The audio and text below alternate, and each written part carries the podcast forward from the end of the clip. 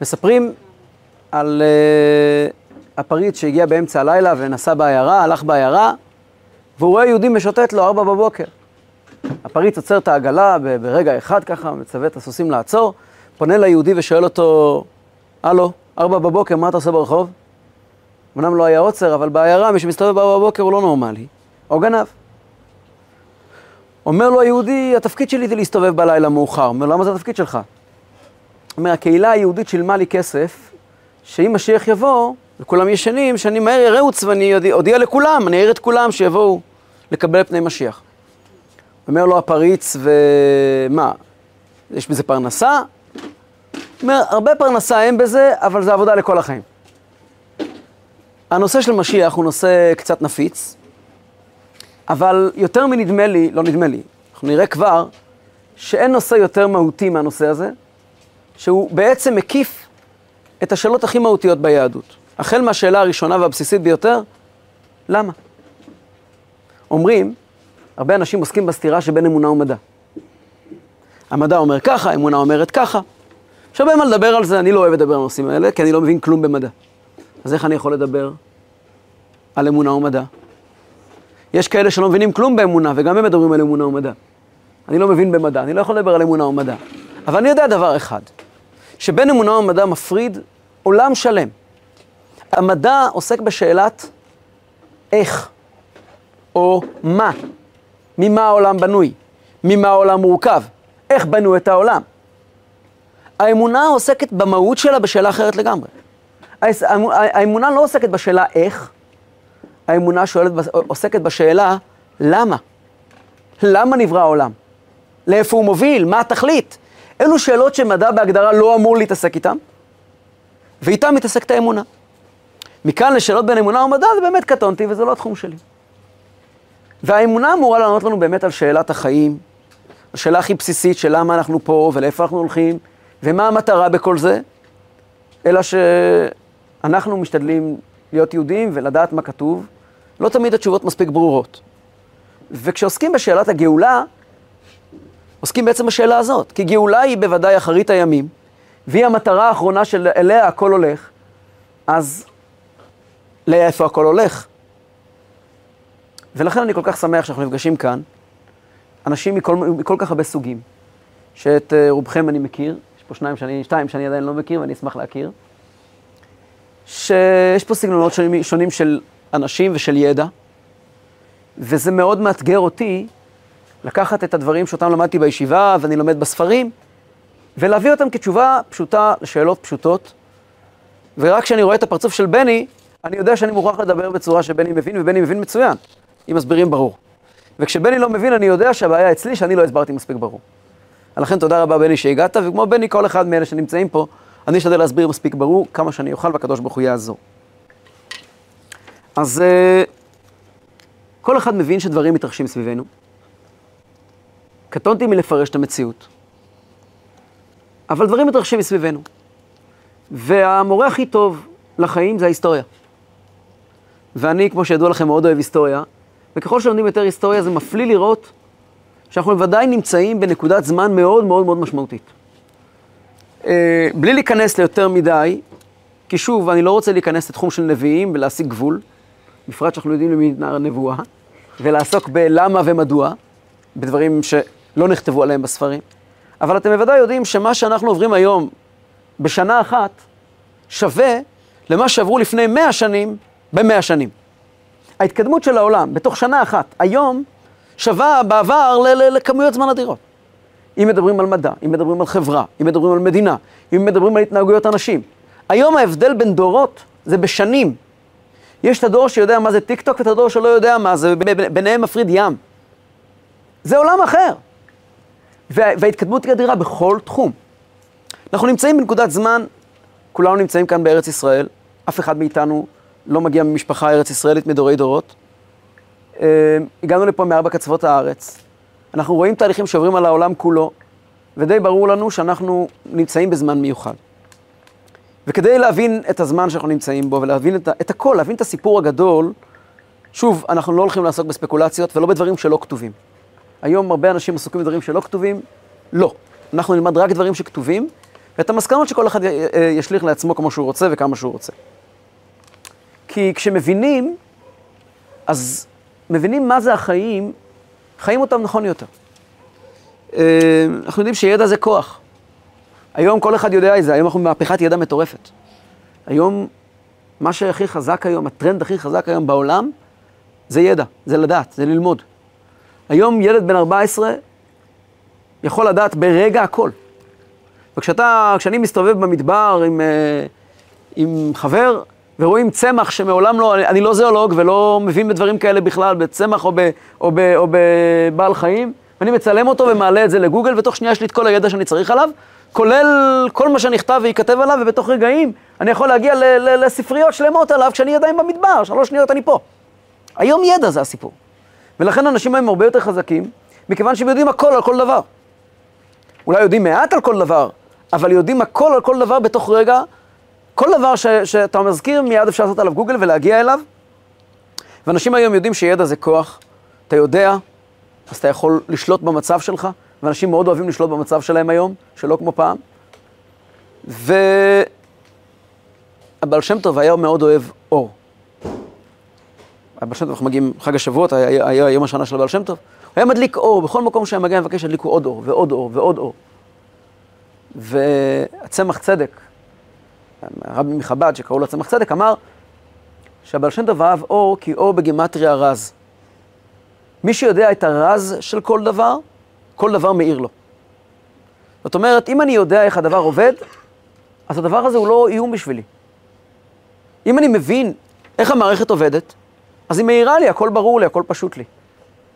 וככל שאנחנו לומדים יותר ומכירים יותר את המשמעות של הדברים בעומק שלהם, הם מאירים לנו ונהיים לנו פחות ופחות אה, סבוכים. למה אנחנו היום מחפשים יותר לשלוט על החיים שלנו? קודם כל זאת מציאות. מה ההבדל בינינו כאשר אדם היום נכנס לבית רפואה, הוא רוצה לדעת מה יש לו, הוא רוצה לדעת מהם דרכי הטיפול, הוא רוצה לדעת כל האפשרויות הקיימות, והוא רוצה לדעת בדיוק מה הרופא אומר לו, והרופא חייב לומר לו. לפני 50 שנה, אף רופא לא אמר לו מה הוא צריך... מה? הוא רוצה לדעת מי הרופא, הוא רוצה לדעת מי הרופא. פעם זה לא היה ככה. פעם אתה נכנס לבית רפואה, זהו, בידך הפקיד רוחי, פדית אותי השם אל אמת, אתה נותן את עצמך לרופא, הרופא הראשון שאתה מקבל, וגמרנו, אתה מבין במחלות, אתה מבין ברפואות, כמה אנשים ישבו ללמוד את התיקים שלהם, וכמה ידע יכולו להשיג בכלל. זה חלק ממהפכה שלמה של אה, אינדיבידואליזם שהעולם חווה, שהוא גם קשור לדברים שנלמד, אם לא יודע אם היום, אבל בעתיד. זה חלק ממהפכה גדולה של כל העולם עובר לאינדיבידואליזם מוחלט. כל אדם רוצה להיות לעצמו לגמרי, למצות את המקסימום שלו. מספרים שפעם אה, קבוצת אה, מטיילים הלכה ביער, ובאמצע היער הם התבלבלו. והם מוצאים את עצמם בשביל לא מסומן, והם לא יודעים איך להמשיך הלאה. ואז הם פתאום רואים על הרצפה שוכב שלט. וכתוב בשלט, ימינה לכאן, שמאלה לשם. רק שימינה ושמאלה זה מושגים סובייקטיביים. איך הם יכולים לדעת איפה זה ימינה ואיפה זה שמאלה? השלט על הרצפה. מה הם יעשו? אז הדרך מאוד פשוטה, הם ירימו את השלט, הם יודעים הרי מאיפה הם הגיעו. יכוונו אותו לכיוון שאומר תל אביב, תל אביב לשם, יכוונו אותו לתל אביב, והם יודעים את כל הדרך. אם אנחנו רק יודעים מאיפה הגענו, אז אנחנו יודעים לאיפה אנחנו הולכים. ואקסיומה אחת חייבת להיות פשוטה לנו. אם מרימים את השלט. אה? אם מרימים את השלט. כמובן. זה גם במצב שהם הלכו ישר. אה? במצב שהם הלכו ישר. במצב שלנו ישר, נכון, נכון, נכון, נכון. אקסיומה אחת חייבת להיות ברורה לנו. אם אנחנו מאמינים בקדוש ברוך הוא, ואנחנו לא עוסקים כעת בשכנועים בנושאים האלה, זה לא התחום, מוכרח להיות שאת התשובות לשאלות הוא נתן לנו. וכל מה שאנחנו צריכים זה להרים את השלט ולקרוא. והשלט שקיבלנו במתן תורה זה חמישה חומשי תורה, ותורה שבעל פה כמובן. והתשובות כולם חייבות להיות בתוך הספר הזה שנקרא תורה, ובואו נחפש אותה. והשאלה הגדולה היא, מאיפה הגענו? זה בעצם השאלה למה נברא העולם. ולמה, ולמה נברא האדם. למה נברא העולם? למה, למה נברא האדם? למה ניתנה התורה? למה אנחנו... זה, זה מוביל אותנו לשאלה, למה אנחנו כאן? למה כל ההיסטוריה? והתוצאה של השאלה הזאת תהיה, לאן אנחנו הולכים. כי בוודאי הסיבה שבגללה נברא העולם, התשובה לה נמצאת בסוף, ביעד. זאת אומרת, אם אתם שמים לב, יש פה איזושהי תפיסה אחרת בנוגע לגאולה.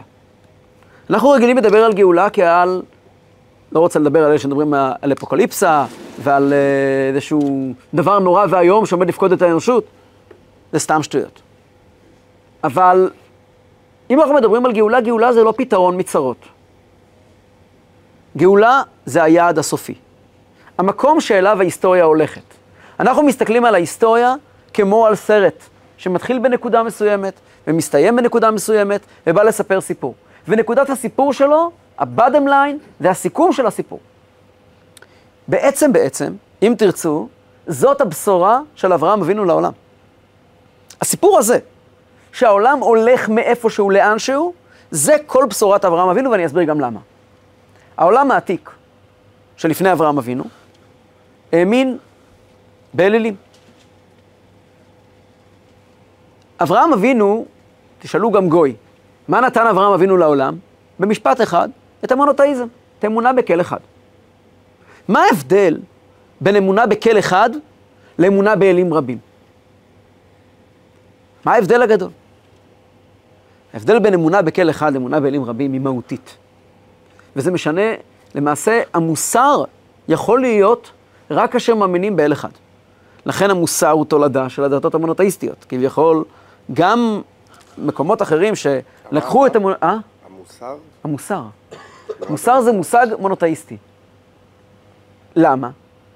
כי מוסר הוא תוצאה של יש סיבה. יש דין ויש דיין, יש סיבה לחיים. אם אני פוגע בסיבה, אני פוגע במציאות כולה, אני פוגע בעצמי, זה מוסר. מוסר מגיע ואומר, ישנם אמיתות מסוימות שצריכים להתנהג לפיהן. למשל, לא תרצח. בג'ונגל אין כלל שלא תרצח. להפך.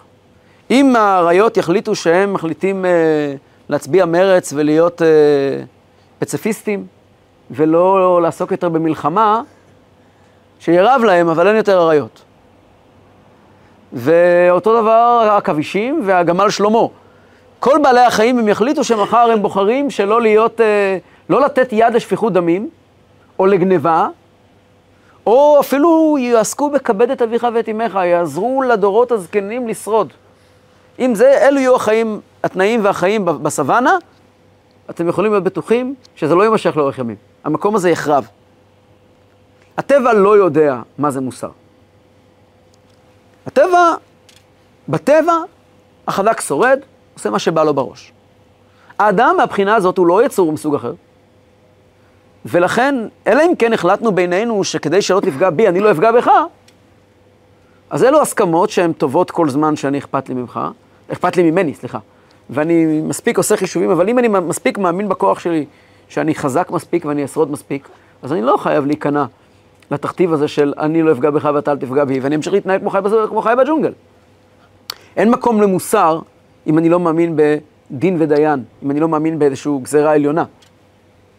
הגיע אברהם אבינו ואמר, לכל דבר בעולם יש סיבה, וכל הסיבות מובילות לסיבה אחת. במילים אחרות, כל הסיפור של החיים מתחיל באיזושהי נקודה, הולך לאיזושהי נקודה, וכל הדרך הזה, מנקודה א' לנקודה ב', יש כאן מסע, ובמסע הזה יש לנו תפקיד, תפקיד כללי לכולנו, תפקיד פרטי לכל אחד מאיתנו, ואנחנו צריכים להשתדל למלא את התפקיד שלנו, וזהו המוסר. אז נפתח את ספר בראשית, ונקרא למה נבראנו, למה נברא העולם. הספר בראשית פותח בבראשית ברא אלוקים את השמיים ואת הארץ, ומספר על בריאת העולם. הוא מספר על שישה ימים שהקדוש ברוך הוא בורא שמיים וארץ וכל צבאם, כדי להגיע לאיזושהי נקודת סוף. כן? יום ראשון, מה ברא השם ביום הראשון, מה ברא השם ביום השני, מה ברא השם ביום השלישי, מה ברא השם ביום הרביעי. מגיע היום השישי. ואפשר להיכנס אגב לרזולוציה יותר נמוכה ולהתמקד בכל יום ויום מה המהות שלו. אבל מגיע היום השישי שזה התכלית והסך הכל, והפאנץ', פה נמצא הנקודה. מה קורה ביום השישי? אחרי שהכל הכל הכל הכל מוכן, ויברא אלוקים את האדם. ויברא ויאמר אלוקים, נעשה אדם בצלמנו כדמותנו. האדם מיד שהוא מוזכר, הוא לא עוד בעל חיים. האדם נברא בצלמנו כדמותנו. הקדוש ברוך הוא אומר, הוא כמוני. מה זה צלם ודמות? זה כבר סיפור לפילוסופים. ואולי יום אחד נגיע לרמה שנוכל לעסוק בו. זה נושא מרתק, אבל לא, לא, לא לשם כך ממש התכנסנו. שוב, יכול להיות שעוד שניים, שלושה מפגשים נדבר גם על זה. אבל הקדוש ברוך הוא אומר, אני בורא אדם שהוא משהו אחר מכל היצורים, וכשהוא בורא את האדם, תהליך בריאת האדם, אולי נעצור איתה, נחזור אליה עוד רגע, הוא בורא אדם, וברגע שהוא בורא אדם הוא מתחיל לדבר איתו. ויאמר אלוקים אל האדם. ברגע שהוא בורא אדם, מתחילה תקשורת בין הבורא לבין האדם. אבל כאשר נברא האדם ומסתיימת התקשורת, ויאמר להם פרו ורבו ומילאו את הארץ וכבשוה, מסתיים הפסוק, ויהי ערב, ויהי בוקר, יום השישי, זהו, סיימנו. ויחולו השמיים והארץ וכל צבאם. סיימנו את הבריאה. אם יש לנו את האדם, סיימנו את הבריאה, הכל שלם, הכל מושלם. כמובן, אחר כך מופיעה בריאת האדם באופן יותר פרטני, איך שהוא נברא, וגם על זה נדבר. לא יודע אם היום, אולי נספיק. מיד אחרי זה האדם חוטא. האדם חוטא, והחטא שלו, אי אפשר לברוח מזה, הוא חטא מתוכנן. זה ודאי שאלוקים רצה שהוא יחטא, גם ברמת הפשט, עצם העובדה שהוא הציב אותו בפני אפשרות לחטוא. האלוקים רצה שהוא יחטא, הסיפור מתחיל עם החטא. זה כמו סרט שמתחיל עם איזשהו רצח. ככה מתחיל הסרט, כן? הסרט של העולם מתחיל בזה שהאדם חוטא. ואז מתחיל הסיפור של ההיסטוריה.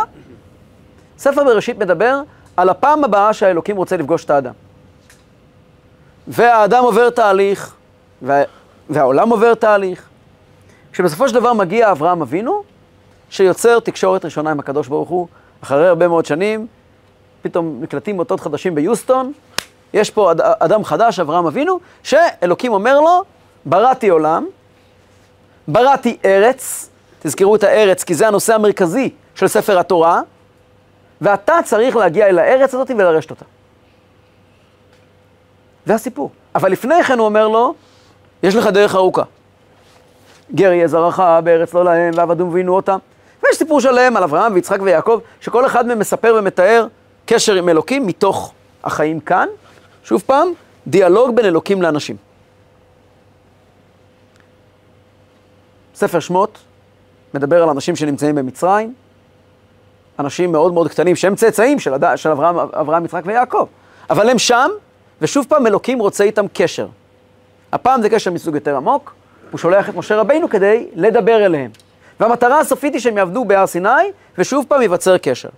ואז מגן, הגענו לרגע השיא, מגיעים להר סיני וסגרנו מעגל שני. נוצר קשר שוב פעם בין אלוקים לאנשים. כמובן שמיד אחרי הקשר הזה יש חטא. אחרי, מיד אחרי הקשר הזה, מיד מיד אחריו, עם ישראל חוטא בחטא העגל, ומתחיל סיפור חדש. הפעם, הסיפור הזה הוא כדי להגיע לארץ ישראל.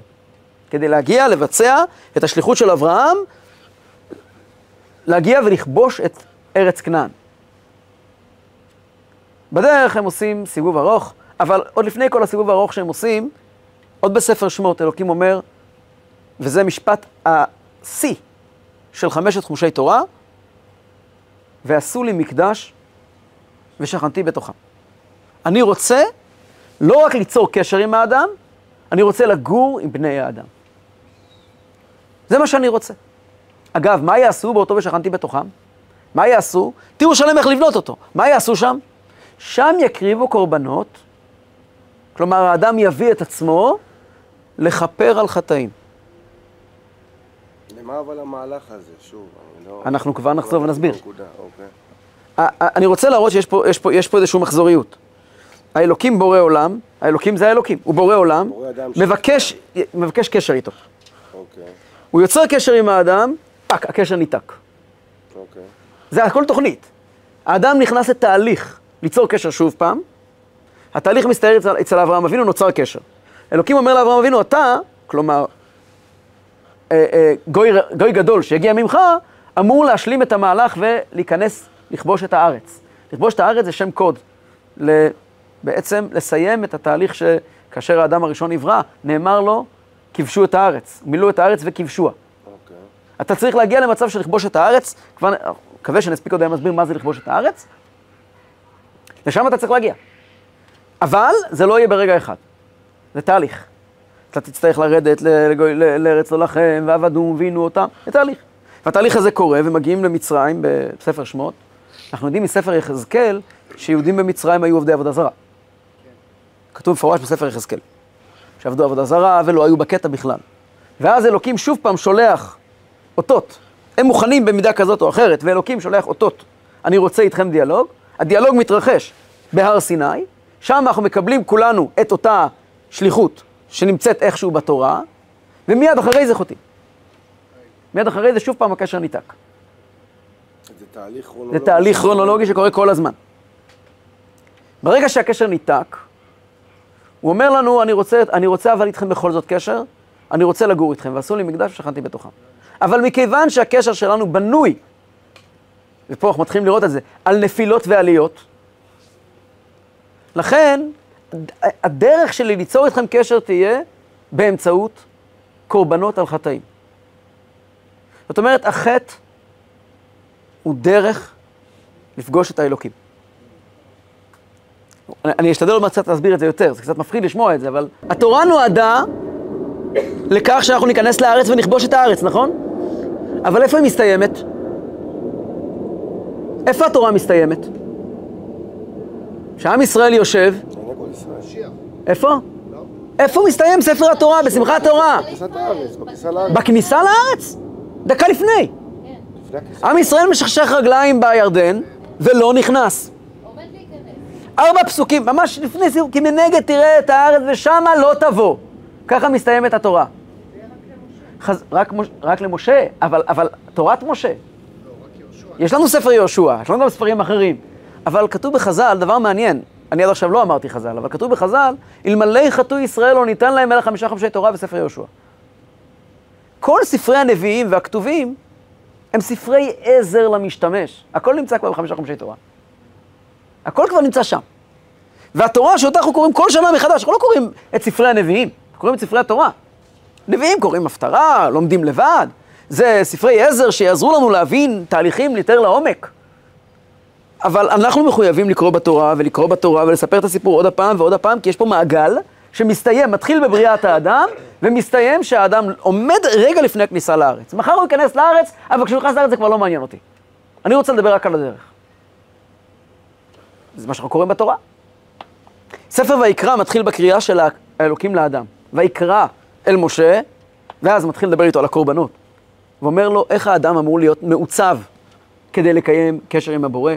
שם נמצאים דיני הטומאה והטהרה, דין, דיני המאכלות האסורות, אה, כל הדברים שאדם בעצם אמור לקיים איזה שהם יחסים תקינים בינו לבין עצמו, בינו לבין הבורא, כדי שהקשר לא יהיה מופרע, שעצם הדיבור על, על, על, על קשר כזה בעצם אומר שאתה בכל רגע יכול להתנתק.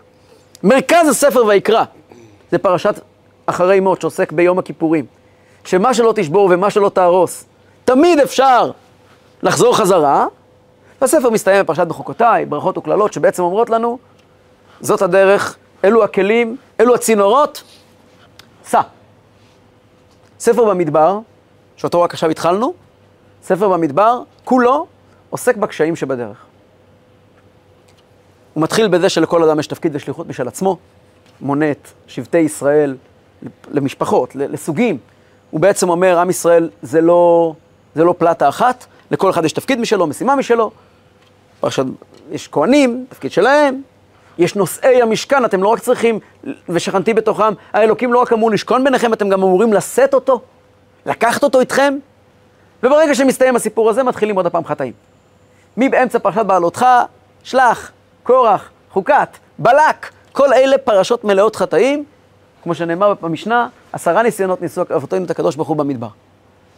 עשרה ניסיונות שבעצם, שוב פעם היחסים עולים על סרטון ו- ו- ו- ונופלים וקמים, וזה חידודים, חידוד מהצד הזה, חידוד מהצד ההוא, יש כזו טעות, יש כזו טעות, יש כזו טעות, והכל בעצם תהליך שלם שמוביל אותנו לסוף ספר במדבר, שאומר, אלה החוקים והתורות אשר ציווה השם, בני ישראל בערבות מואב על ירדן יריחו, הגענו ליעד, אנחנו רגע לפני ירדן יריחו, הכל מוכן, ואז מגיע ספר דברים, שספר דברים הוא בעצם חידוד של משה רבינו, שכל מה שנאמר עד כאן, חידוד, אלא יורד ל, ל, לשטח, למציאות, מי שעומד להיכנס לארץ ישראל, מי שהולך לקחת את המציאות, במציא, לחיות את המציאות, כל ספר דברים הוא ספר, של מוסר, שמשה רבינו מגיע ואומר לבני ישראל, תקשיבו חברים, אתם הולכים לדרך לא פשוטה, כי ידעתי, כי אחרי מותי, כי אשחט תשחיתון, אני יודע שכולכם הולכים לעבוד עבודה זרה, אומר להם את זה, נכון?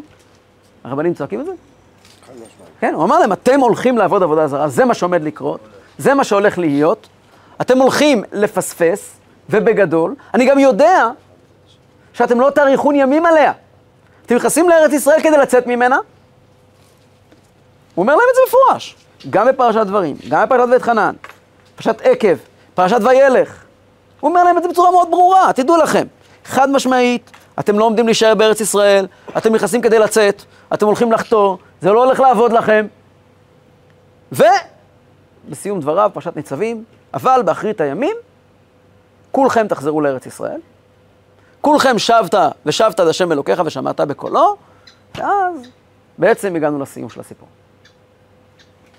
זה מה שכתוב בספר התורה. אני סך הכל עשיתי תקציר של חמישה חומשי תורה. נבין את זה קצת. בואו נחזור לסיפור בריאת האדם. בסיפור בריאת האדם, התורה מתארת לנו את בריאת האדם כחומר מן האדמה. וייצר השם אלוקים את האדם עפר מן האדמה. אומר רש"י על המקום, חז"ל אומרים לנו, שהאלוקים לקח את האדם ובנה אותו מן גולם, חומר בלי צורה, חומר, מלוקט מכל עפר העולם. כלומר, האדם נברא, בשני דעות בחז"ל ממה האדם נברא, מאיזה בוץ האדם נברא. דעה אחת היא שהאדם יש בו, האדם הראשון, נברא מכל העולם כולו. האלוקים ליקט חול מכל העולם כולו ומזה הוא בנה את האדם.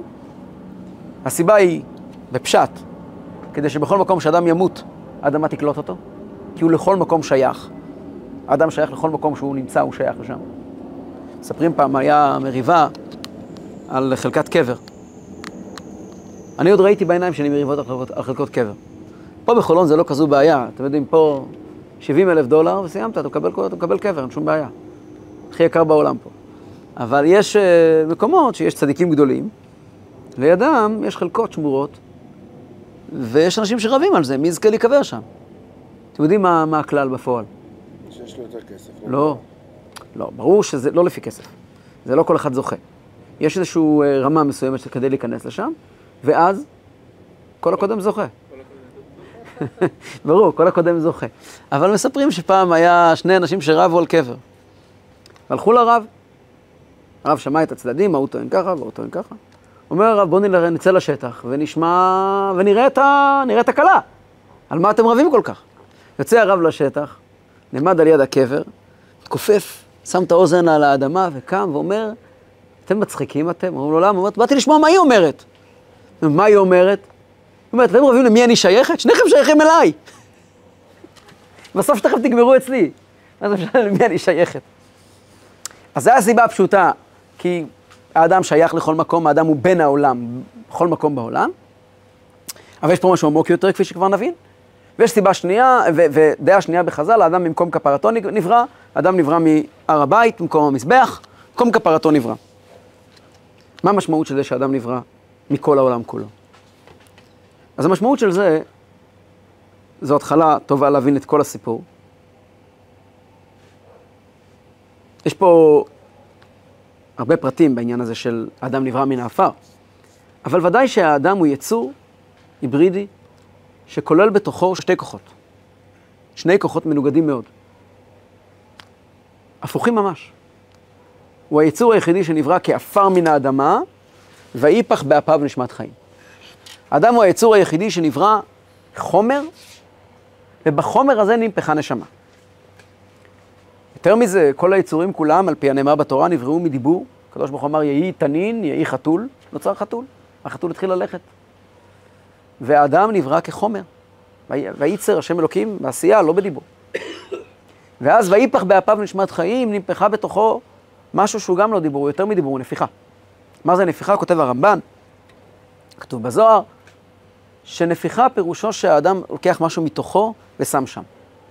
והאלוקים בעצם לקח משהו מתוך תוכו ושם באדם. והאדם הוא יצור כלאיים שמשלב בתוכו חומר מן האדמה עם נשמת חיים של האלוקים. ובדיאלוג הזה בין החומר מן האדמה לנשמת חיים מן האלוקים, המתח שבין שני החלקים האלה מתנהלים כל החיים. וזה הרעיון של חומר מכל העולם כולו, כי בחומר של האדם נמצא כל העולם. כביכול, בעל התניא מביא משל נפלא להסביר את זה. הוא אומר, זה כמו שרוצים להרים אה, מבנה. כשרוצים להרים מבנה, חייבים לתפוס אותו מתחת. אם אני אשים לולאה מעל המבנה למעלה, שם קר- קרווילה, אה, מביא מנוף, תופס את הקרווילה עם המנוף מלמעלה, מה יקרה לקרווילה? אנחנו נרים את הגג. אנחנו חייבים שהמנוף יתפוס באמצעות כ- בכבלים, אני יודע, כל מיני דרכים, שבסוף בסוף תהיה אחיזה בעסק מלמטה. אתם יכולים לראות את זה בכל המקומות, בכל המקומות שמוכרים אה, מוצרים כבדים, מוצרי חשמל, או לא משנה מה, תמיד שמים אותם מעל רפסודות כאלה, כדי שהמלגזה תתפוס אותם מלמטה. אי אפשר לתפוס דברים מלמעלה, תמיד צריכים מלמטה. אחרת, אנחנו מסתכלים בכך שאנחנו נרים רק את הדלתות, או נרים רק את המכסה. האלוקים רצה להרים את העולם. הוא רצה להניף את כל העולם. כדי להניף את כל העולם, הוא לקח את כל העולם ברמה הכי נמוכה שלו, שזה האפר. שזה האפר מן האדמה, חומר של העולם, ולקח מייצג של כל האפר של כל העולם, את החומר של כל העולם, הדבר הכי נחות שיש, ושם בפנים הכניס את מי? את עצמו. והאדם הוא מכונה מוזרה כזאת, שכוללת בתוכה שני הפכים. היא כוללת בתוכה את החומר הכי תחתון ביקום, עם חיבור עם הדבר הכי עליון, שהוא בעצם לא מכאן בכלל. חלק אלוקה ממעל, ממש, כמו שבעל התניא קורא לנשמה שלנו, זה בכלל לא מכאן. וכאשר האדם במלחמה הפנימית שלו מצליח להרים את עצמו, הוא מרים לא רק את עצמו, הוא מרים איתו את העולם כולו. כי מטרת בריאת העולם, כמו שאומר האלוקים לאדם ברגע שהוא יוצר אותו, והניחהו בגן עדן לעובדה ולשומרה. תכליתך ותפקידך לעבוד לעובדה ולשומרה. לעבוד את העולם, לאבד את העולם, עיבוד, כמו שמאבדים אורות, כמו שמאבדים אדמות, לאבד אותו, להפוך אותו למקום אחר, ולשומרה ולהיזהר שהוא לא יידרדר. זה התפקיד שלך. לעובדה ולשומרה. ואת זה תעשה, זה פרויקט לכל החיים. מה המטרה בסוף? המטרה בסוף, כמו שאמרנו מקודם, רואים שכל התורה הולכת לשם. כיבוש ארץ ישראל, שכבר נסביר מה זה, אבל בתורה, המרכז של התורה זה ועשו לי מקדש ושכנתי בתוכם, זה שהאלוקים יוכל לגור בעולם שלנו.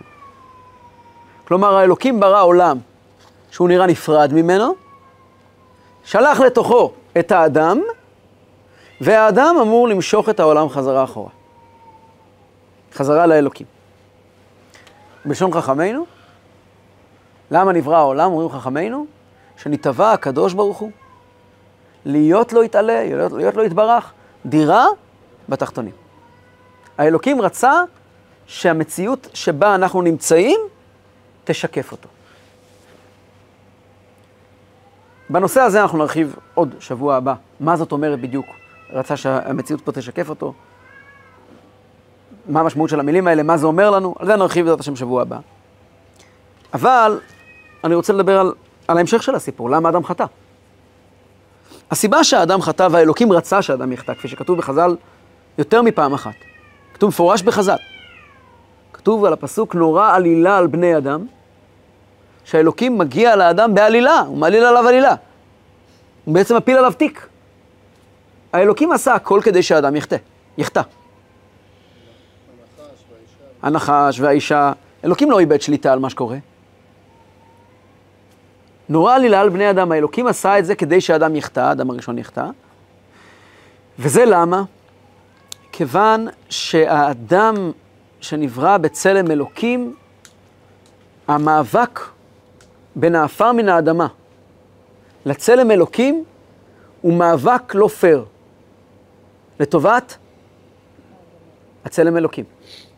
מי יותר חזק? האדם, האדמה או הצלם אלוקים? הצלם אלוקים. והאלוקים רצה שהצלם אלוקים ייכנס לתרדמת.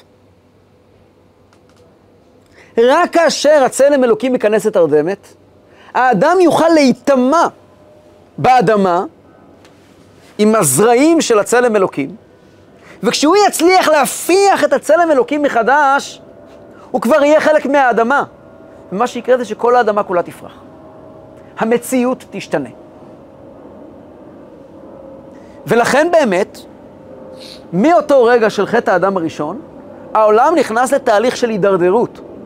חז"ל מונים שבע דורות של הידרדרות. שהשיא שלהם זה דור המבול, דור הפלגה, חטא סדום. התנתקות מהבריאה, מהמצב האידילי של יש אלוקים בעולם ויש דין ויש דיין, למצב שאנשים חיו, כמו בדור המבול, אנשים חיו כמו חיות בג'ונגל. הם לא עשו דברים רעים. הם פשוט איבדו את זה ושכחו את המושג כל אחד. ולכן, אם אין כל אחד, אז הכל אפשר. ואם הכל אפשר, אז מה התלונות שלך שבני האדם עושים מה שבא להם בראש? מה הבעיות שלך?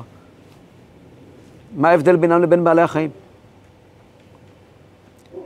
וכאשר האדם, כאשר הגיע אברהם אבינו, שאברהם אבינו הוא הראשון שהוא לא חלק משושלת. יש לנו את, בתורה בתורה, את למך, את מתושלח, את נוח, כל מיני אנשים ששימרו איזשהו זיק לאדם הראשון. אברהם אבינו, לפי המסופר בתורה, ובוודאי בחז"ל, היה ילד רגיל לגמרי, שגדל במסופוטומיה האלילית, אחד מתוך הרבה, שפשוט קם בבוקר והתחיל לשאול שאלות. הוא היה אדם רגיל לגמרי, הוא לא נולד מרוח הקודש. הוא היה אדם רגיל לחלוטין, כמובן שהוא היה מיועד לתפקיד שלו, אבל הוא עבד קשה מאוד. רק בגיל 48 הוא הגיע לשיא שלו.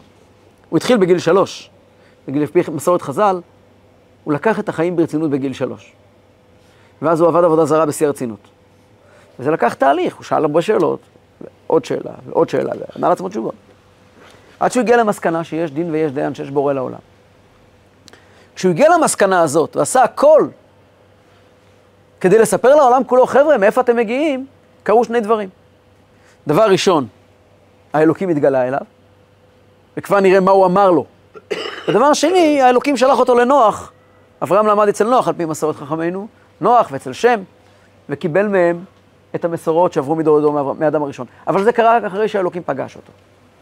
כשאלוקים פוגש את, את, את, את אברהם אבינו, מה הוא אומר לו? הוא אומר לו, אתה אדם רגיל, אבל אני מבקש ממך, תפסיק להיות אדם רגיל.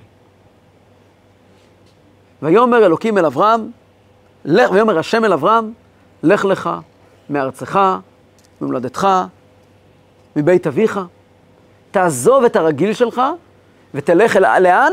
כל התורה סביב הנקודה הזאת של הארץ. לך אל הארץ אשר הרקע. למה אל הארץ? הארץ לא הכוונה דווקא לכמה קילומטרים שאנחנו נמצאים בה פה בארץ ישראל. כמובן שפה זה הביטוי הכי טוב של זה. הארץ זה הארציות. הארץ זה ללכת אל החיים עצמם ולהביא לשם את האלוקים. וזה מה שאברהם עושה. אברהם הוא לא אדם סגפן ולא נזיר שיוצא מעיניים. אברהם הוא אדם בעל נכסים ובעל הון ובעל קשרים, ואדם שמקיים יחסים תקינים עם החברה, ומבשר בשורת כל אחד, בארץ, בעולם. ולא כעת, ואנחנו נרחיב בהזדמנות, את כל מה שבעצם אברהם פה עשה, ואחריו יצחק ואחריו יעקב. אבל אז אומר האלוקים לאברהם, אתה בשורה עצומה, אבל זה לא מספיק לי. אני רוצה לשכפל אותך. להגיע לגר יהיה זרעך, אני רוצה להגיע לעוד 600 אלף כמוך, שאין להם את התודעה שלך. אין להם את ההישגים שלך. אנשים רגילים, אפורים, פשוטים. אני רוצה, כמו שאומרים חז"ל, הבאים ישרש יעקב. אני רוצה שהם יהפכו להיות חלק מארץ לא להם. אני רוצה להיות שהם יהפכו להיות חלק מהחיים הפשוטים, ובאיזשהו מקום ישכחו אותי. אבל בעזרת אותה נשמה, אותו כוח שאני מעניק לך, יהיה להם את היכולת להתעורר ולהתגבר כל אחד על הקושי שלו, ולצאת משם. ובעצם להקים לי משכן, להקים לי מקדש כאן בעולם, שיורכב מעבודה פשוטה של אנשים רגילים. אני לא רוצה עולם שנברא, של אה, מקדש שייברא וייבנה על ידי אברהמים, אני רוצה מקדש שייבנה על ידי 60 ריבו איש פשוטים בתכלית. ולשם העולם הולך. ויורדים למצרים, ומאבדים את הכל. והם לא היו אשמים בזה, זאת הייתה מציאות. ואז כאשר מגיע משה רבינו ומוציא אותם ממצרים, הוא אומר להם, למה אני מוציא אתכם ממצרים? הקדוש ברוך הוא אומר למשה רבינו במפגש הראשון, כדי להגיע לאיפה? לארץ הכנעני והחיטי, אנחנו חוזרים חזרה לאברהם אבינו, כן? וירא אל אברהם וליצחק וליעקב. יש לנו תכלית, אנחנו כקבוצה, צריכים להגיע למקום שנקרא ארץ הכנעני והחיטי והאמורי והפריזי והיבוסי, שזה בלשון הקבלה, אלו שבע הכוחות שמנהלים את העולם. להשתלט להם על המנוע ולהפוך אותם להיות אנחנו. זאת אומרת, התפקיד שלנו להגיע לחיים עצמם ולקדש את החיים. זה נקרא להפוך את ארץ כנען לארץ ישראל. ומגיע מעמד הר סיני, שבו האלוקים מתגלה לא לאברהם אבינו, ולא למשה רבינו, אלא ליענקלה ולמוישלה ולכל יהודי ויהודי משישים ריבו, יהודי ויהודייה משישים ריבו, אומר להם, יש לי אל כל אחד מכם משימה אישית. והמשימה היא, אנוכי השם אלוקיך, לא תרצח, לא תגנב, אתה תיקח את החיים שלך הפשוטים ותחיה אותם עם אנוכי השם אלוקיך. כמובן שזה היה מעמד מטורף, שאף אחד לא באמת היה מסוגל לעמוד בו. ושוב פעם נוצר פער מטורף בין הצלם אלוקים לבין האדם מן האדמה. האדם מן האדמה שעומד כעת למרגלות הר סיני הוא לא האדם מן האדמה שעמד על יד חטא עץ ובוודאי שלא האדם מן האדמה של, של דור המבול ודור הפלגה, האדם מן האדמה קצת יותר גבוה, קצת יותר מוכשר, קצת יותר אה, אה, עדין, אבל הוא עדיין אדם מן האדמה. ועדיין עיקר המשימה היא לחבר שמיים וארץ, והוא אדם מן האדמה. ולא יכול להיות אחרת, עוברים 40 יום והוא חוטא בחטא העגל, כי לא ייתכן אחרת, כי הפער בין הפנטזיה ובין החיים גדול מדי. והאלוקים אומר, אני יודע שהוא גדול מדי, ואתה צריך ליפול. כי אין אפשרות לחיות חיים מלאים כמו צדיק, אין חיה כזאת. אתה חייב ליפול, כדי לגלות את הסוד הגדול, שגם מי שנפל יכול לקום. וזה סודו של האדם, שגם מי שנפל יכול לקום ולבנות בית מקדש. ורק אחרי שהאדם נפל, פונה אליו האלוקים ואומר לו, ועשו לי מקדש ושכנתי בתוכם, אני רוצה לגור איתך ולאפשר ללוות אותך בכל הנפילות שלך. כי מכל הקימ... הנפילות שלך הן טבעיות. הקימות שלך הן אלוקיות. בתוך הפער הזה, המתח הזה, בין צלם אלוקים לבין גוף שהוא, שהוא עפר מן האדמה, הנפילה היא טבעית מצד העפר מן האדמה. ההתרוממות שבכל זאת אדם רגיל יכול לקום על הרגליים ולומר, אני פה כדי להמשיך, ההתרוממות הזו, שהיא מיני גאולה, היא מטרת בריאת העולם. לפי זה, החטא הוא חלק מהסיפור. ולמה יש עונשים למי שחוטא? צריכים לשאול מה זה עונש. אני לא רוצה להיכנס כעת לכל הסוגיה של שכר ועונש, היא סוגיה מאוד מאוד מרכזית ואנחנו נעסוק בה באחד המפגשים הבאים, אבל בחצי משפט אני אומר לכם. עונש זה לא גמול, זה לא תשלום, זה לא גמול, זה לא נקמה. עונש זה תוצאה. עונש זה פשר. אני קניתי ארון מאיקאה. קיבלתי ספר הדרכה איך לבנות אותו. לא הקשבתי לספר, ועשיתי אחרת. אז הארון התפרק, זה עונש. אבל אם הוא ברא אותי עם היצר... הוא ברא אותי עם היצר, אז, אה, אז למה להעביר אותי את העונש הזה? הוא לא מעביר אותי עונש, הארון התפרק. זה לא יכול להיות אחרת. יש סיפור בחז"ל על רבי עקיבא. רבי, מסופר בחז"ל על רבי עקיבא, שאיך הוא התחיל להיות רבי עקיבא? הוא ישב בישיבה, הגיע בגיל 40, ואז למדו דין מסוים, והוא לא הבין אותו נכון. הוא חילל שבת. הוא חילל שבת. והוא חזר לישיבה הוא אמר מה הוא עשה, אז אמרו לו, אתה חיללת שבת. הוא אמר, אוי, מה אני עושה עכשיו? אז אמרו לו, איך לתקן? ואז הוא אמר, אין אדם עומד על דברי תורה אלא אם כן נכשל בהם. אין דרך ללמוד בלי, בלי לטעות. אנחנו לא רובוטים. העונש הוא לא איום. יש כאלה שמשתמשים בעונש כמנפ... כ- כ- כמניפולציה. אתה חטאת, ולכן הופה פה פה מה שמחכה לך. זה לא נכון. זה כמו שאני אגיד לך, קיבלת רכב, טוב, תשמור על הכללים של הרכב. לא שמרת על הכללים, אתה עלול לעשות תאונה. ואתה תעשה תאונה, אני יודע שאתה תעשה תאונה. ואתה גם לא תשמור על הכללים. תעשה את זה פעם אחת, פעמיים, אחר כך אתה תשמור על הכללים. זה חלק מהתהליך. אבל בסופו של תהליך אתה תדע לנהוג על הרכב הזה מצוין. לפי מה, ש... מה שדובר כעת, יוצא. שהנפילות שלנו מתוכננות. וזה מכתוב. אז קודם כל, בעצם מה שאתם שאלתם, אז מה הטענה לאדם? מה אתה רוצה ממנו? מה אתה רוצה מהחיים שלו? יותר מזה, אומרת זיווה, למה אדם צריך להתאמץ? התשובה היא, אין מציאות של יצירה בלי בחירה. הרמב"ם כותב שהדבר הכי מהותי בעולם, ביהדות, אם תרצה לקחת את כל היהדות על רגל אחת, אומר הרמב"ם, הנקודה הכי מהותית ביהדות זה כוח הבחירה. היכולת שלי לבחור בטוב ולהימנע מהרע. מה זאת אומרת? הנפילה ברע היא דבר טבעי. היכולת להתעלות היא כוח אלוקי. כשילד לומד ללכת, אני יודע שהוא ייפול. חד משמעית הוא ייפול. אין דרך לילד ללמוד ללכת באופן עצמאי אם הוא לא ייפול. אבל כל הסיבה שהטבע מאפשר לו ליפול, זה כי אני יודע שבגוף הזה ישנו מאבק בין אדם לבין גוף שעדיין לא התרגל להליכה, ובתהליך הגוף ינצח את ה... ייפול. אבל מכל נפילה הוא יתאמץ וירצה בעצמו לעמוד על הרגליים. אם אין לי את ההתאמצות, אין, אי אפשר לנבא מראש שהוא יעמוד על הרגליים בסוף. העלייה שלו זו בחירה. ברוך השם, לילדים, בני אדם מספיק, רובם, יש כאלה שנופלים בדרך, אבל בני אדם מספיק מפותחים כדי להחליט, שווה לי להילחם בי ולקום על הרגליים. פה בחולון, האדמה היא חול.